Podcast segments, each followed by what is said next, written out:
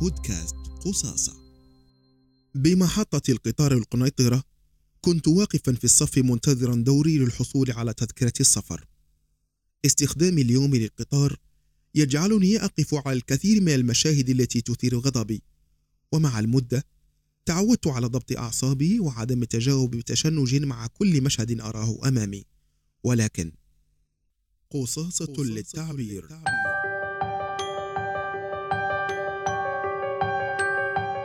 مقالات أسبوعية تعرض أفكارا ووجهات نظر. ذلك الصباح فقدت كل طاقتي على الصبر حين قفزت سيدة على الصف وتجاوزتني لتسبق إلى الحصول على التذكرة دون أن تعتذر أو تكترث. عندها تمتمت في صمت مبتعدا من المشهد ولكنني كغيري من الواقفين لم أتجاوب وتركت الأمر يمر ببساطة. حينها أحد الأذكياء قرر أن يجرب دوره في تجاوز الصف لكن طاقة صبري ذاك الصباح كانت قد نفذت. قمت بنهر الرجل كي يعود إلى مكانه وتجاوب معي بعض الرجال والنساء في الصف لكن الرجل رفع عقيرته وبدأ في الصراخ واتهمنا بالعياقة وأننا نتصور أنفسنا في أوروبا أو أننا نسينا أننا مجرد مغاربة وأننا نمارس الحجرة. مثل هذه الحالات قد تتكرر في كل صف وفي كل مكان يتطلب تنظيم زمرة أو حشد من الناس. ولفهم الأمر ربما يكون رد فعلنا الأول هو جلد الذات ورد الأمر إلى حالة التخلف الجماعي الذي نعيشه ونساهم فيه جميعا بأقدار مختلفة أو أن نقول بأننا عالم ثالث يتقدم في الأشكال ولكن الجوهر يبقى مهترئا مثقلا بالأعطاب.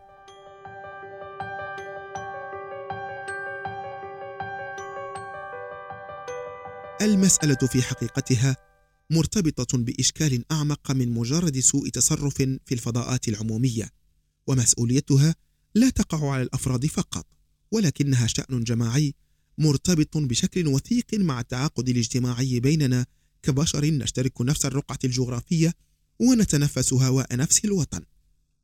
حين كنا صغارا تعودنا كل صباح أن نقف أمام المدرسة في صف واحد أو صفين ويصيح فينا المعلم من رأس الصف.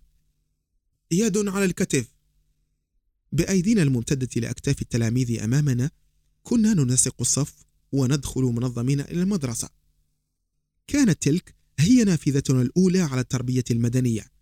ذلك المفهوم المفقود اليوم والذي يسبب غيابه كل هذه الفوضى في فضاءاتنا العمومية. الأساسيات التي يفترض أن نتعلمها في المدارس ليست فقط من أجل تنظيم الدخول إلى الفصول أو للوقوف لتحية العلم. إنها دروس أساسية لحسن التعامل مع حركة الحشود. غير أن هذا المفهوم يبدو أنه لم يتجاوز أسوار المدرسة ولم يخرج إلى غيرها من الفضاءات ليترجم لانضباط جماعي لقواعد السلوك.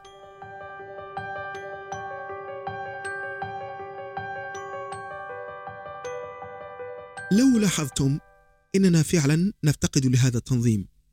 فكثير من مظاهر الاكتظاظ في الشوارع والأسواق ليس سببها كثرة الناس ولكن غياب التربية المدنية التي تمنحنا أساليب التحرك بشكل منظم في الفضاءات المشتركة.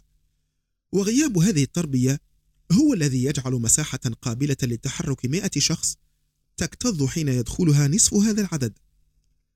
تخيلوا معي مثلا. أربع أصدقاء يسيرون في الشارع العام الكتف على الكتف ويسيرون في خط أفقي يخنق الشارع. غيرهم من المارة ينزلون من الرصيف إلى الشارع ويختلطون مع السيارات كي يمكنهم تجاوز أصدقائنا الأربعة. وهكذا يتحول الشارع إلى مساحة مكتظة بعدد قليل من الناس. المناظر من هذا النوع كثيرة ومتعددة خصوصا حين تغيب التجهيزات والبنيات التحتية التي تساعد على تحرك الناس كحواجز الأرصفة وممرات الأشخاص في وضعية إعاقة المعروفة بالولوجيات وعلامات التشوير الموجهة للمستعمل الفضاءات العمومية من الراجلين. مسؤولية الفرد هنا حاضرة ولا نقاش فيها لكن للجماعة المحلية ومجالس المدن مسؤولية أكبر في هذا الباب. ناهيك عن مسؤولية الحكومة في وضع سياسة لغرس هذا المفهوم لدى عموم الناس سواء عبر المدارس ومناهج التربية والتكوين أو عبر وسائل الإعلام العمومي ثم إن هناك مسؤولية المجتمع المدني الذي من أدواره التوعية والتحسيس.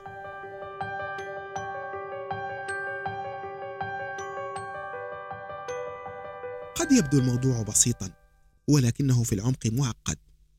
استمرار غياب هذه الثقافة خصوصا في المدن الكبرى هو سبب من أسباب ضياع الكثير من الجهد والموارد والزمن. الحاجة للتربية المدنية تظهر أكثر عندما يتعلق الأمر بالكوارث الطبيعية أو بالحالات الوبائية كالتي واجهتنا وتواجهنا اليوم. مثلا هل يبدو لكم أمرا معقولا أننا في بداية مواجهة جائحة كورونا أضعنا جهدا ووقتا ومواردا فقط لنذكر الناس بالأسلوب الصحيح لاستعمال صابون اليد؟ أليس من المفترض أن نتعلم هذه الأساسيات في المدرسة أو في البيت أو في دور الشباب؟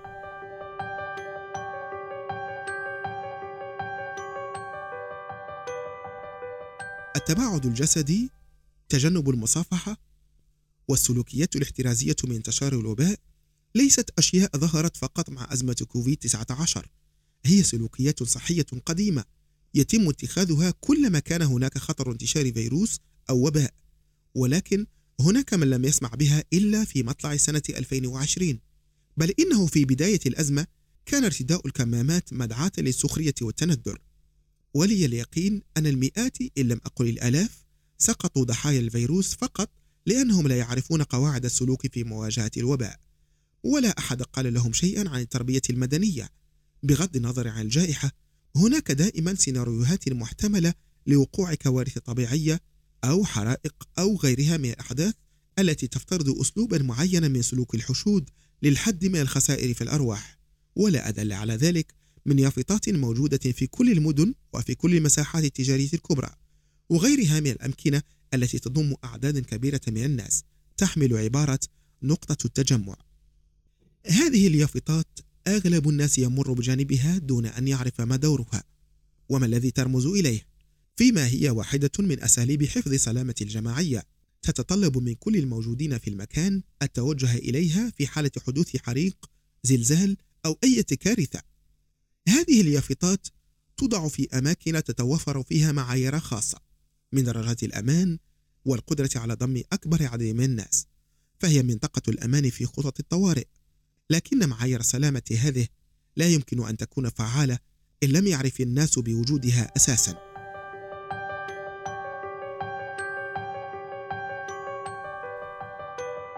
إضافة إلى غياب المعرفة بخصوص خطط الطوارئ المفروض أن يكون في كل المؤسسات والواجهات الكبرى مسؤول عن السلامة يشرف على تسيير الحشود بعد لجوئها إلى نقط التجمع ولكنني أتساءل هل هذه المناصب موجودة أساسا في مؤسساتنا؟ لا بل إن مؤسساتنا وفضاءاتنا العمومية غالبا ما تفتقر حتى إلى إشارات التشوير التي تسهل تحرك الناس في الأوضاع العادية ناهيك عن وقت وقوع الكوارث فمثلا حين نشتكي من أن هناك أناسا لا يحترمون الصف أتساءل هل مؤسساتنا تضع يافطات أو إعلانات تحث الناس على احترام أدوارهم والتنبيه للسلوكيات الصحيحة المطلوبة؟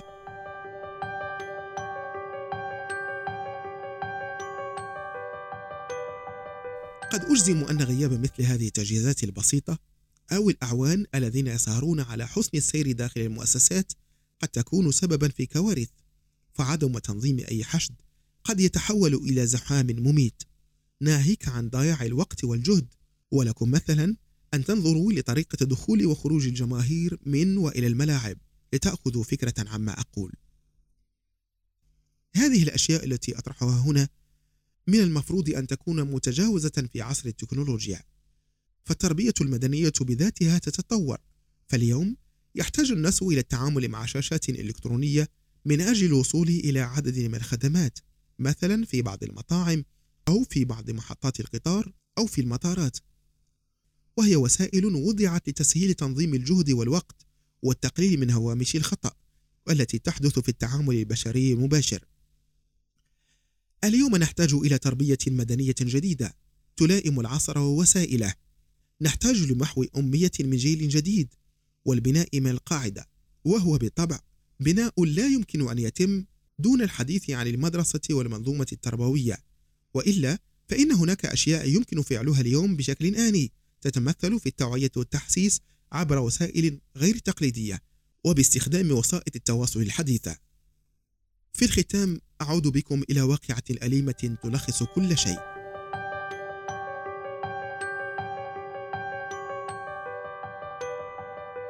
سنة 2017 15 شخصا قتلوا في مأساة وقعت أثناء توزيع مساعدات غذائية في منطقة سيدي بوالعلام بإقليم الصويرة حيث تدافعت حشود من السيدات فقتل منهن عدد تحت الأرجل وأصيبت أخريات إصابات بليغة والسبب الظاهر في تلك المأساة هو الازدحام والتدافع.